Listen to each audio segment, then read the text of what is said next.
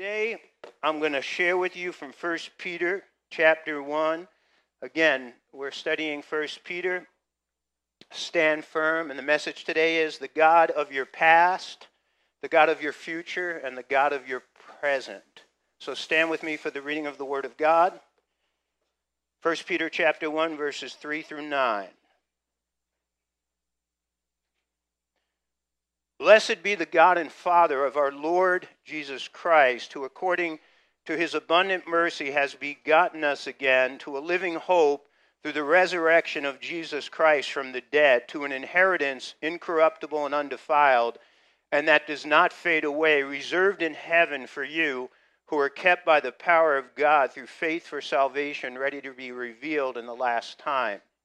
In this you greatly rejoice, though now for a little while if need be, you have been grieved by various trials, that the genuineness of your faith, being much more precious than gold that perishes, though it is tested by fire, may be found to praise, honor, and glory at the revelation of Jesus Christ, whom having not seen you love, though now you do not see him, yet believing you rejoice with joy inexpressible and full of glory, receiving the end of your faith, the salvation of your souls. Our Father in heaven, Lord God, we pray this day. Open up our hearts, Lord God. You are such a great and glorious God. As we just sang and we just praised you, Lord, we just lifted up our hearts and hands to you, Lord God. You're great. You're a creator, you're a maker, you're a sustainer, you're a savior, you're our Lord, you're our King. You're everything. And Lord God, you're the God.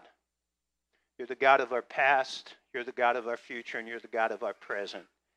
I pray, Lord God, we would all leave this place, Lord God, with that, with that deep conviction and awareness of you, the great God, in our lives. Through your Son Jesus, we pray this. Amen.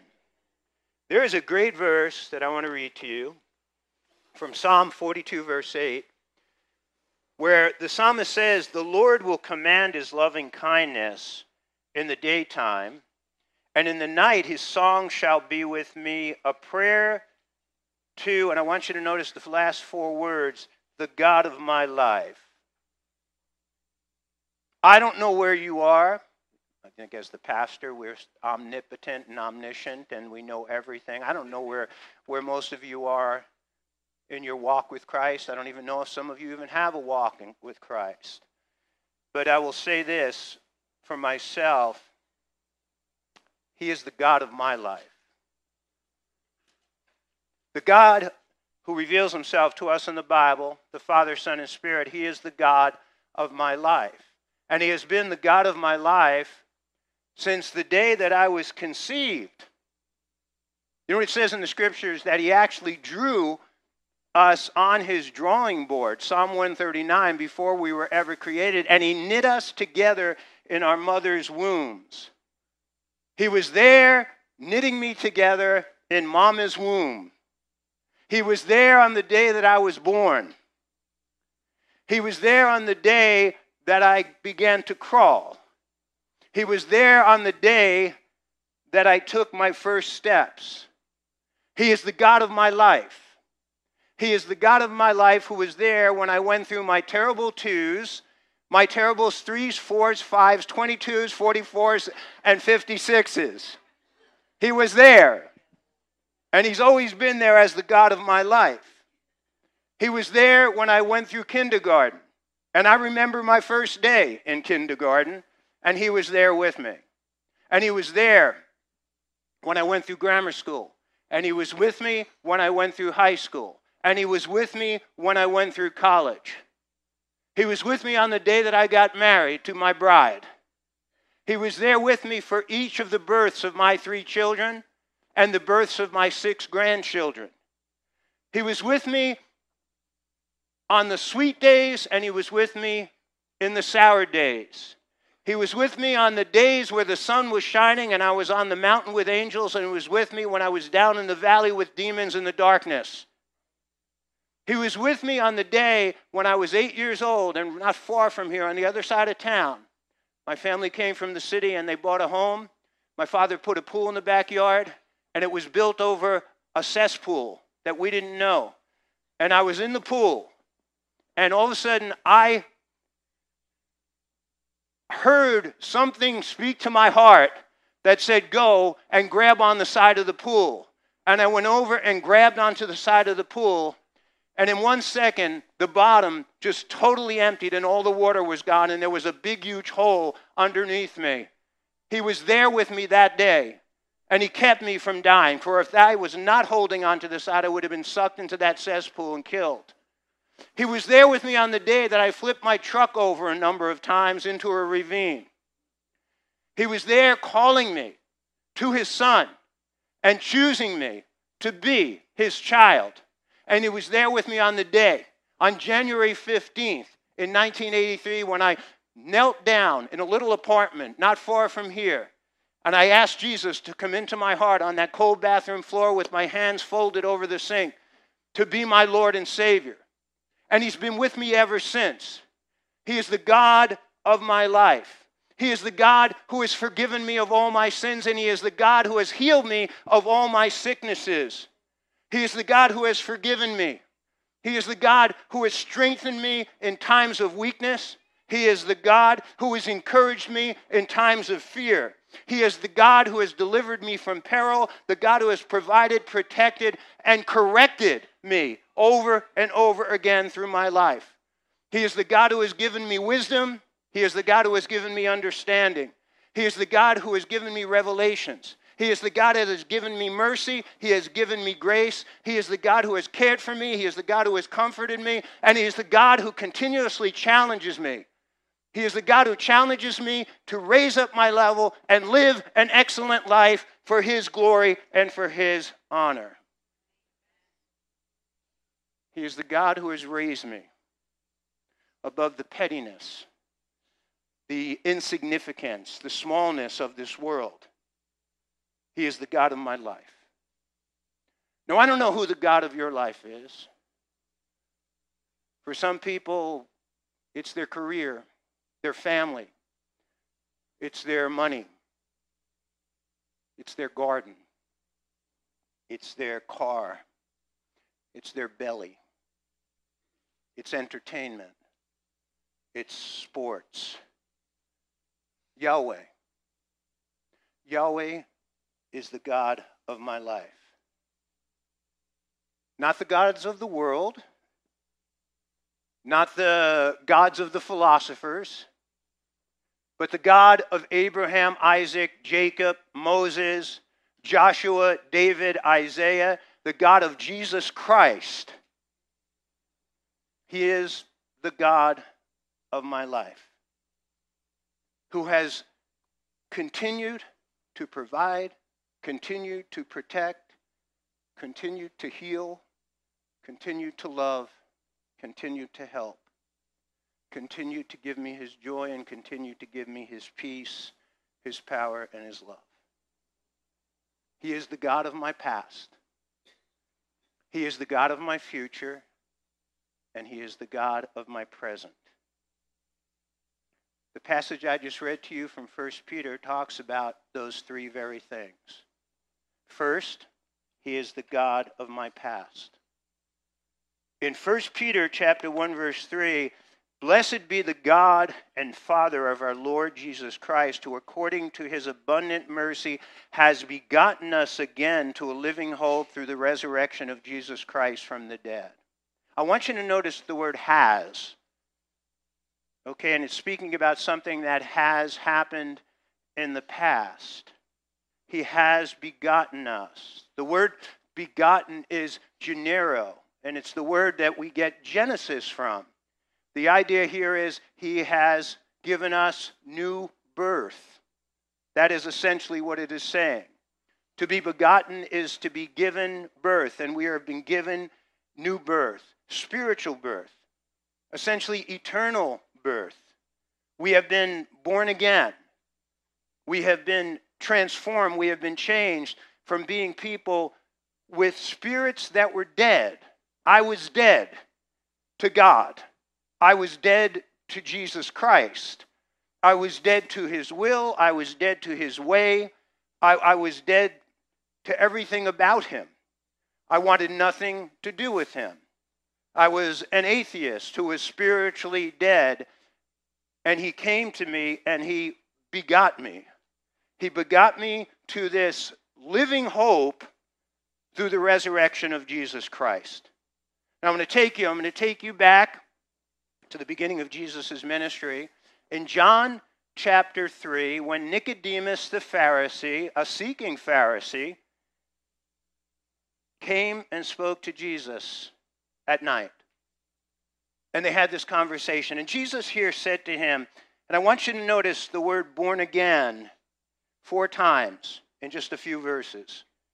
Jesus answered and said to him, Most assuredly, I say to you, unless one is born again, he cannot see the kingdom of God. I want you to understand Nicodemus was a religious man.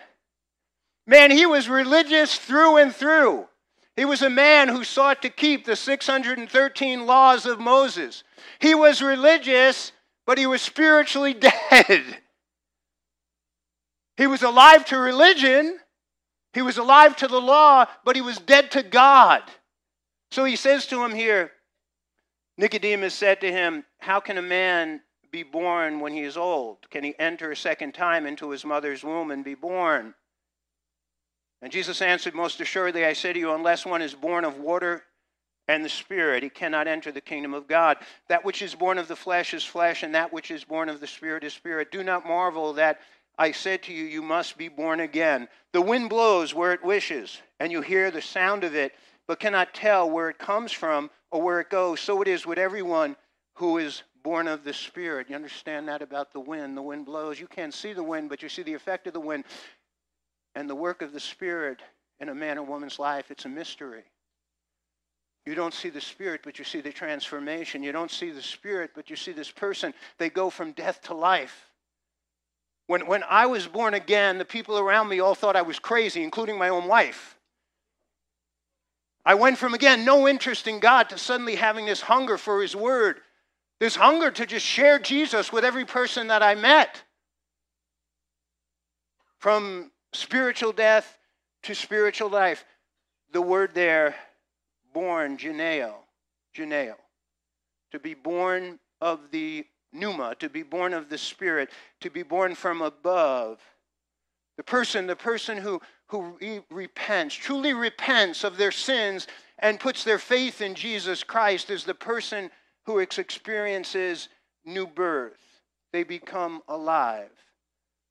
And suddenly you're interested in the things of God. Suddenly you have a hunger for the Word of God. You can't get enough of it. You want to commune with Jesus and talk to Jesus. You want to honor Jesus, witness of Jesus. You're, you're, you're, seeking Jesus in your life. You know, sometimes people come to me when I give my testimony and say, Oh, you're a born again Christian. You can't be a Christian unless you're born again. So you got religion and you've come here today and you have not been born again. You cannot be a Christian and not be born again. Now, that's something, again, that has happened through the centuries the, the reinvention of Christianity, the watering down of Christianity. But true Christianity, you must be born again to be a Christian. I want to give you, I want to give you an illustration here from Genesis chapter 1, verses 1 through 3. Again, Genesis, right? The, the, the Greek word genero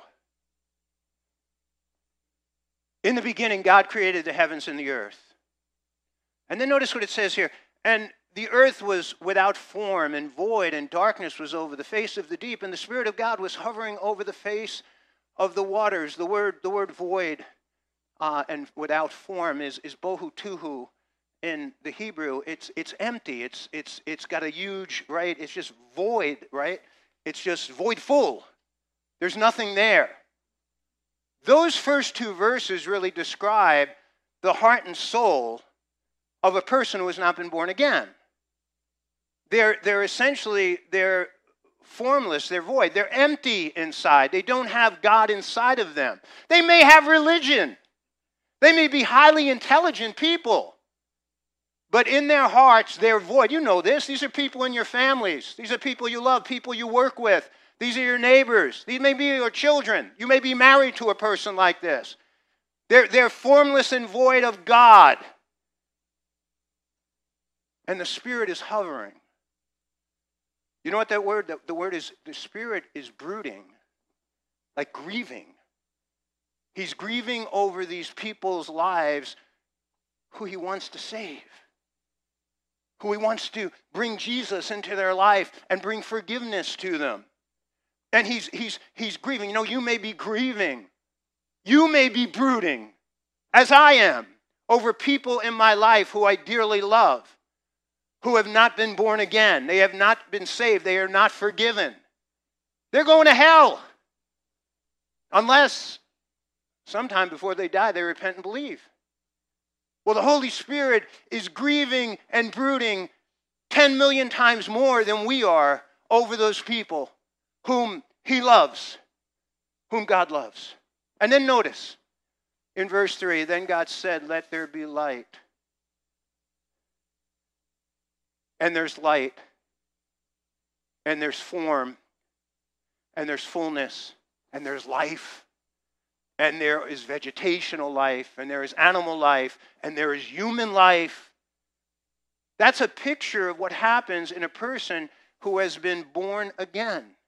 Jesus uses the word genero, and I, I think Nicodemus was had to be thinking this as a, as a Hebrew scholar.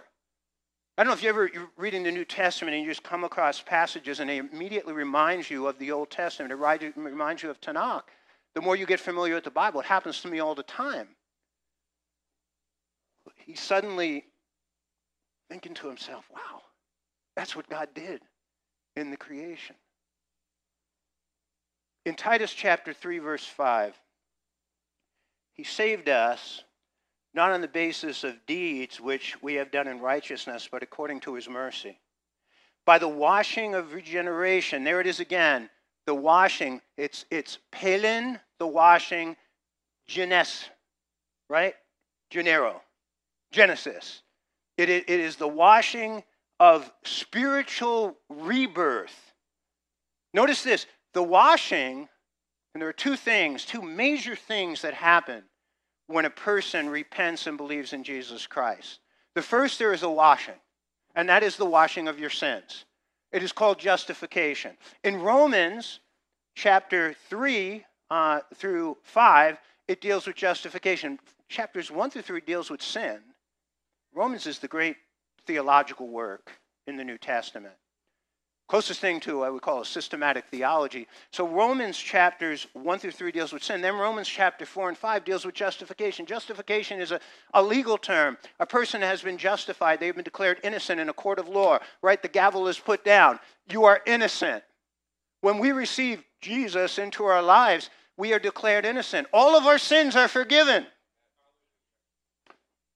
Chapter 6, chapter 7, and chapter 8 that deals with regeneration. Now we have been given, we have been given spiritual life.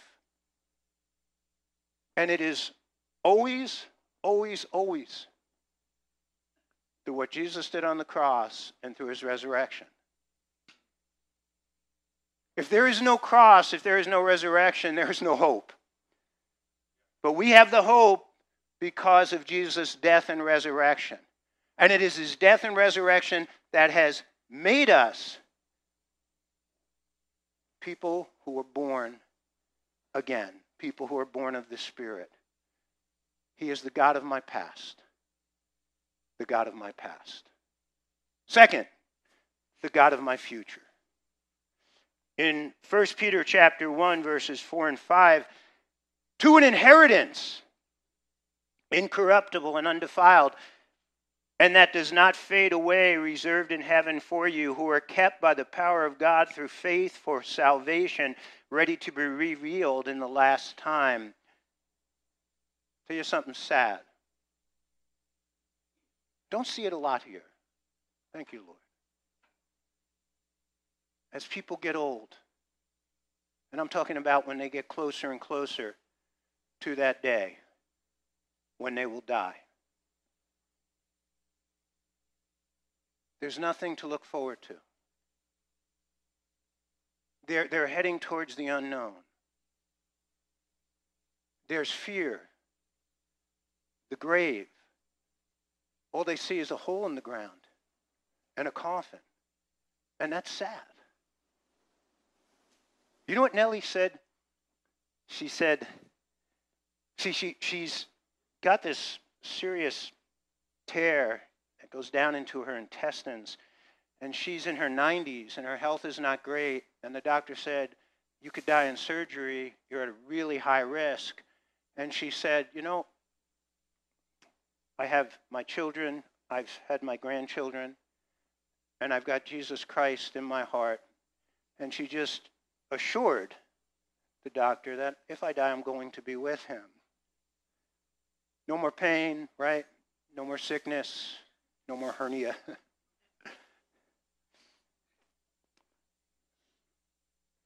That's the difference between a believer and an unbeliever. See, w- what it says here, we have an inheritance. To get the inheritance, what do you have to do? Well, there has to be, right, death.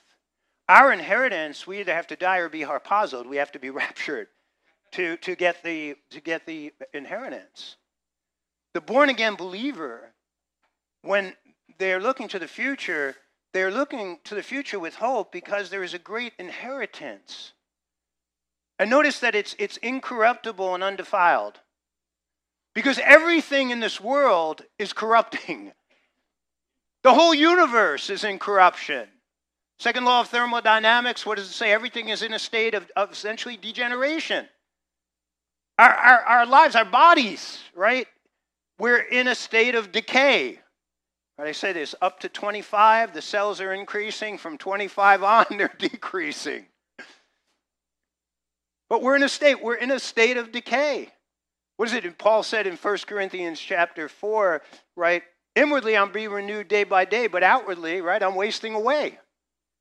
Everything, everything is in decay. Universal decay. But we have an inheritance that is not decaying. It is incorruptible, it is undefiled, it doesn't fade away. We have, notice the word reserved in heaven for you. If you are a true born again believer, you know what you've got? You've got a reservation. a reservation in heaven, a reservation of inheritance. You know, when you're going somewhere on vacation, maybe you're going to a nice resort, maybe you got a nice resort, right? Maybe in Hawaii or the Caribbean or even on the Jersey Shore. You're all excited about that, right? Going, going to that resort. You look forward to it. You're looking forward to going. You got the reservation, right? They're holding the room for you. You're all excited about it. Well, we have a reservation to heaven. And I'll say this. It's to a resort that's greater than anything that you will find on this earth. Let me just say, just look at, look at what in 1 Corinthians chapter 2, verse 9, Paul writes here, but as it is written, eye has not seen, nor ear heard, nor have entered into the heart of man the things which God has prepared for those who love him. And he's saying it's totally beyond imagination. This, this reservation to the place, this, this inheritance that is prepared for us, it's beyond our imagination. It's wild, it's incredible, it's amazing, it's wonderful, and your minds cannot wrap themselves around it.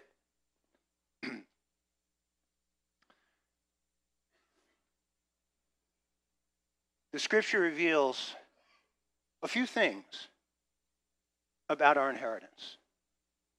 And one thing is glorification. That we will be glorified. So, Romans chapter 8, 16, and 17, the Spirit Himself bears witness with our spirit that we are children of God. And if children, then heirs, heirs of God, and joint heirs with Christ, if indeed we suffer with Him, that we may also be glorified together. We will receive glorified bodies like Jesus' glorified bodies. You hear me, you know, say this, right? When Jesus was raised from the dead, his body was glorified. He suddenly was able to walk, walk through the through the, the door, right? The door wasn't open or the wall, whatever. He was able just literally to travel through space right into the presence of the apostles, right? They, they were shocked, they were afraid. They didn't believe that he had a, a truly body and he had a glorified body. And to prove it, what did he do? He said, Give me something to eat. So he had some fish, he had the honeycomb, right, just to show him, right? And it didn't fall out. He had this glory. We will have glorified bodies like Jesus. No more pain, no more sickness, no more dieting. I hope you know they don't work. They never have and they never will. When you lose weight on a diet, you always gain it back. Study after study proves that. It doesn't work. Lifestyle changes work. You've got to change your lifestyle. It's another one of the deceptions of the world. They just keep selling you all this, this diet crap, diet crap, and they got you hooked. No more dieting. You will have, I believe, a glorified soul. Your, your mind. You won't be going through the distractions and the confusion and the anxiety and the chaos, right? And the worry and the fear, right? We, we, will have a glorified mind and we'll have a glorified spirit where I, I, believe just perfect harmony, perfect communion with God, no more interruptions. I mean, it's like when, when Mary just sat at Jesus' feet and she was listening to him, right, teach the word. Mean, we just have that perfect harmony and that perfect communion with Jesus, right? For all eternity. We'll be glorified. So, so that, that's personal. And then I, I, I want to show you a, a second thing here about the place. The inheritance is uh, about a place. And in John 14, verse 1 through 3, it says, Let not your hearts be troubled. You believe in God, also um, believe in, uh, also in me. In my Father's house are many mansions. And if it were not so, I would have told you, I go to prepare a place for you. And if I go and prepare a place for you, I will come again and receive you to myself, that where I am, there you may be also. You go to Revelation chapter 21, 22. God creates a new heavens and a new earth. And then you have what is called the New Jerusalem, this, this magnificent city, right, coming down from heaven to the earth. That's going to be our, our home. Though that I believe we are still going to have access to go out into the entire creation that God has created. I think He's going to have things for us to do. But when you when you read Revelation 21 and 22, this, this New Jerusalem, I mean, it's magnificent. And again, we're just we're just given this tiny little glimpse and, you know, this, let's go look. That's one of the doorways, right? The river of life, right? the trees of life, the mansions. I mean, that's where we're going to be dwelling in this wonderful place. So he is the God of our future. And he's got a great inheritance for us. Now, the God of our present, God of my present. I don't know how you view life. Sometimes in my webinars and seminars, I'll ask people, you know, people will say life is, right? People say life is a bowl of cherries. You know, life is this, life is, you know, that. I, I believe that the, the Bible really talks about this current life and the few years we have as we walk on this earth is two things. Life is a test, and life is a romance a divine romance. You need to pass the test, and you want to enter into the romance. So just a, a, a test and a romance. Let me show you in 1 Peter chapter 1, 6, and 7. I think, again, the test and the romance is explained here beautifully. In this you greatly rejoice. Though now, for a little while, if need be, you have been grieved by various trials. Isn't, isn't that true about life, right? Life, there is, there is rejoicing, and then at times there's grief. And you can have the rejoicing and the grief. And sometimes there's grief and rejoicing. But that's a, a, a picture of, of life. That the genuineness of your faith being much more precious than gold that perishes, though it is tested by fire, may be found to praise, honor, and glory at the revelation of Jesus Christ. We are being tested. We are being tested. Trials will come. And they come, right? They come from they come from everywhere. You'll have trials in your career. You'll have trials in your ministry. Right? You're going to have trials in your marriage. You're going to have trials in your relationship. You're going to have trials with your children. You're going to have financial trials. You're going to have inner trials, outer trials. That's life. You will have trials, problems. But I, my friend John Maxwell would say, I've got problems. You got problems. Oh, God, children got problems, right? If you got problems, we'll all come to the altar after church. Get in a circle. We'll hold hands and sing kumbaya. And then feel good knowing that we're not the only ones in the church who have problems. We're in a test. And, and it's a test of fire. If you, think, if you think about fire, if you take something that essentially will, will disintegrate and you put it into a fire, right? It's destroyed. Put wood into a fire, right? It's burned up, it becomes ashes. Put a high quality steel into a fire, it become red hot, it become white hot, but uh, essentially it can't be destroyed by the fire. Well, that's the test. This is a test. The life that you're living is a test. That's key to, un- to understand.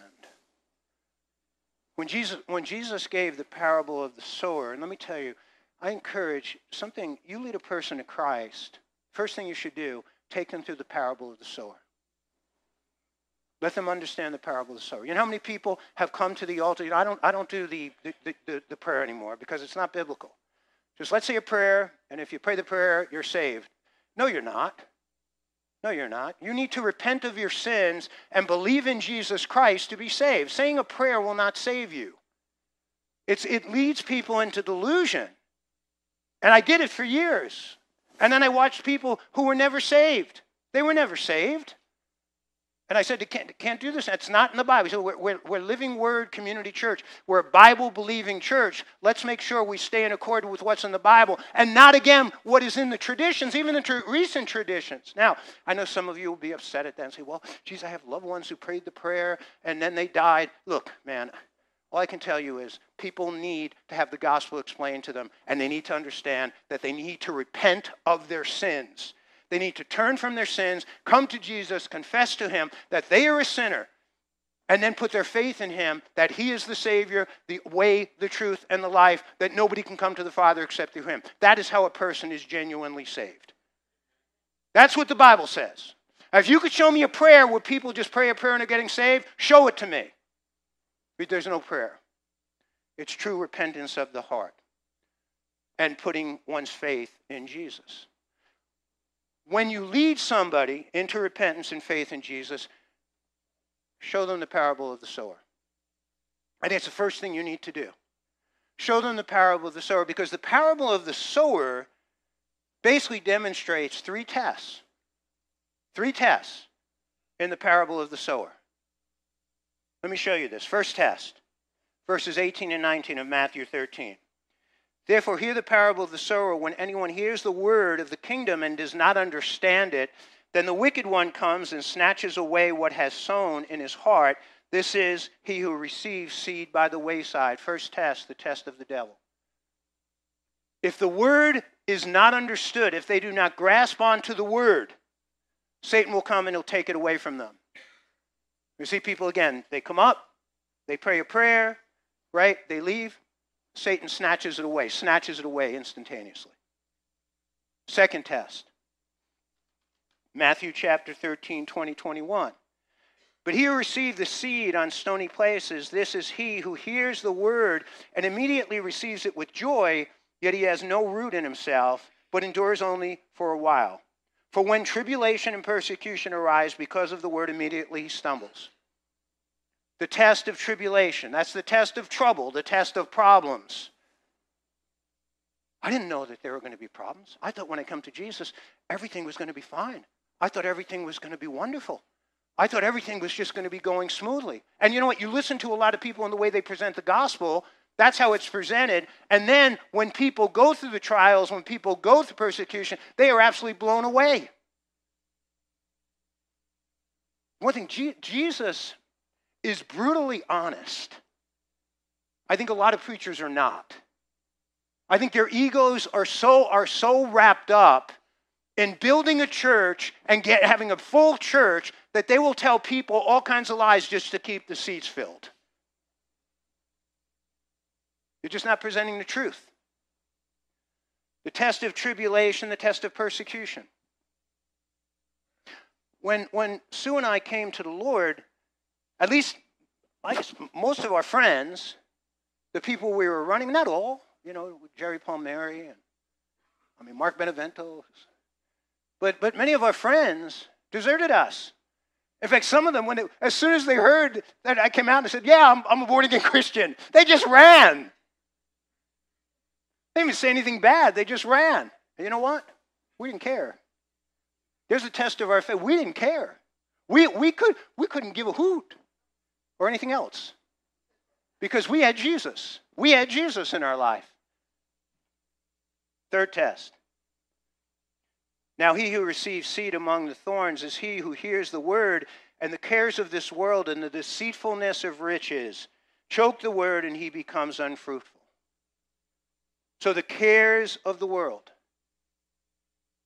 the cares of the marriage, the cares of the family, the cares of the career, the cares that are financial.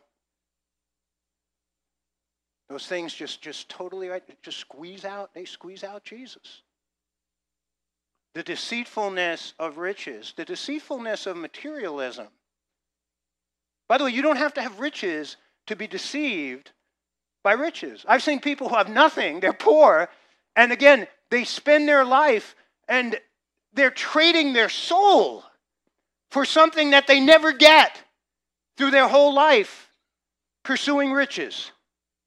I see that all the time. Let me tell you, I see that all the time in the business world that I'm in. People just, they're, they're literally, they're, they're, they're selling their soul in the hope of getting the world, and they never get either of them. They lose their soul and they the deceitfulness of riches. Those are three tests. Notice there, there's uh, uh, the fourth, it's not a test, but it's the person who passes the test. But he who receives seed on the good ground is he who hears the word and understands it, who indeed bears fruit and produces some a hundredfold, some sixty, some thirty.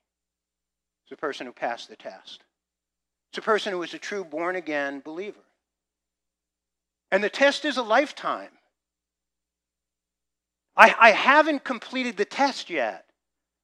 I will complete it on the day when I breathe my last breath and I go to be with Jesus. But I haven't completed the test yet because the test is every day. Do you ever hear of selection? The Navy SEALs, Delta Force, the SAS.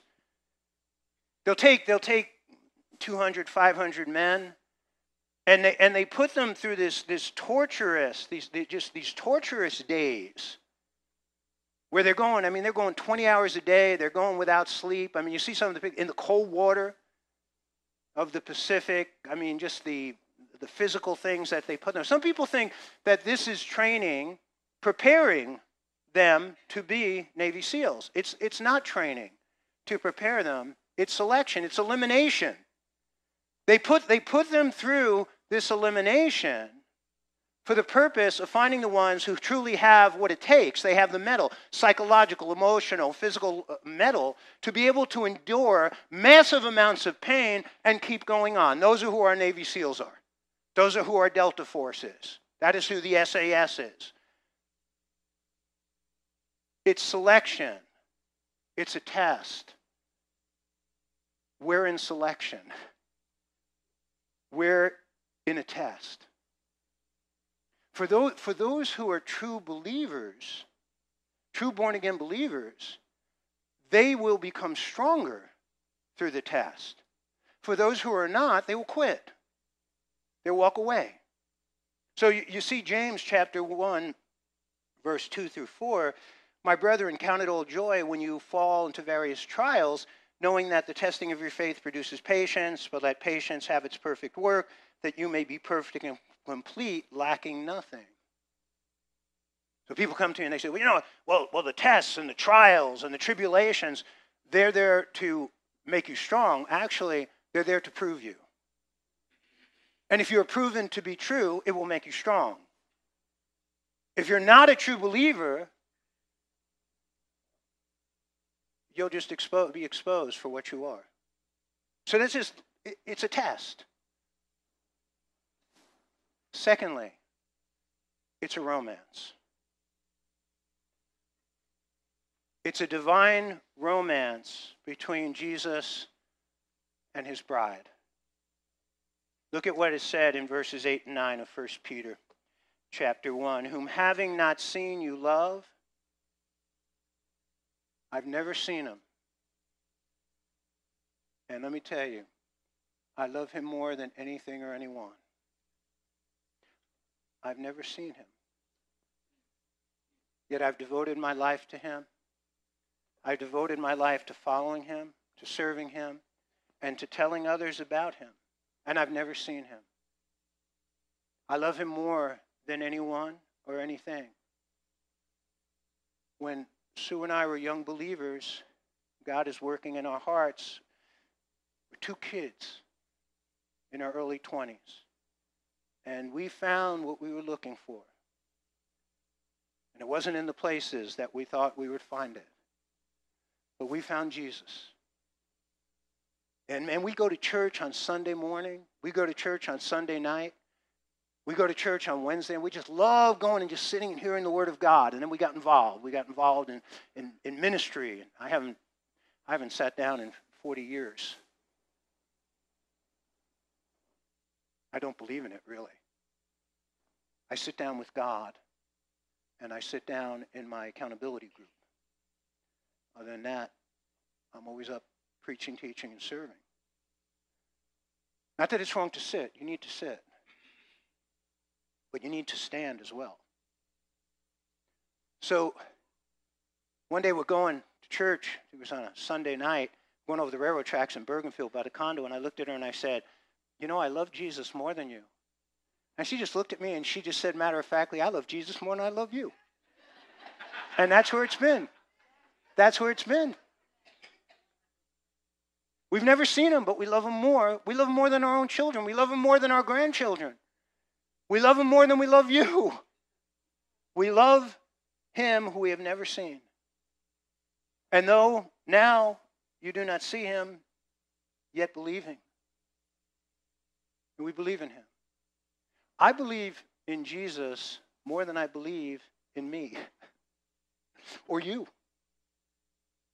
Just my, my confidence, you know, there's in belief, there's, there's different levels of belief. What is called a certitude is where your faith is so absolutely strong, it's immovable. Nothing can shake it. And I have a, a certitude with Jesus. Just, I mean, I believe he is my Savior. I believe He is my Lord. I believe He took, right, the three nails into His hands and feet 2,000 years ago, six hours that Friday, to take my sins upon Himself and so that I could be forgiven. I believe He was raised from the dead. I believe he's truly the, the Lord and, and, and, giver of life, the resurrection and the life. He is, my, he is my vine. He is my light. He is my bread. Just, I believe in him. Yet, I've never seen him. And that belief rises up with joy, inexpressible, to glory.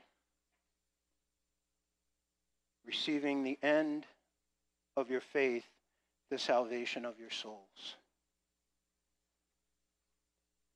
Love him. That's his work.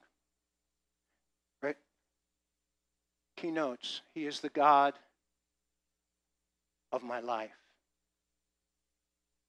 He is the God of my past who has begotten me, generoed me, and given me new birth through the Spirit.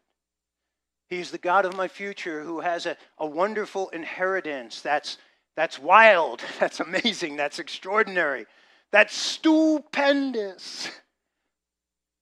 And my small little mind just has a little tiny taste of it. And He's the God of my present. Going through the test. But He's there with me every day holding my hand, infusing me with his power, energizing me with his strength, and strengthening me through his spirit. The God of my past, the God of my future, the God of my present. Is he your God? Is he your God? Is he your God? Is he your God? For those of you sitting at home watching this this morning, who I believe many of you are too lazy to get here, I really do believe that. I'm, I'm very thankful that I am not pastoring you and you are in the core of the church because we wouldn't have a church if that was the case. For those of you who are ill, God bless you, get well. For those of you who live far away who are watching us today, find a church and get into it and then watch us after the broadcast is being produced. You need to be in a church. You need to be in a body. You need to have accountability. You need to serve God. But is He the God of your life? That's the question I leave you with. Is he the God of your life? Amen. Let's bow our heads and pray. Father, we thank you, Lord. We thank you for your Son, Jesus. We thank you for giving us the Holy Spirit, who is our guide, our comforter, and our teacher. We thank you for your word, Lord God, and we thank you for this morning, Lord God, this word from 1 Peter. Let us just take it to heart. Let us chew on it, Lord God. Let us digest it. Let us assimilate it. The God of our past, the God of our future, the God of our present, the God of our lives.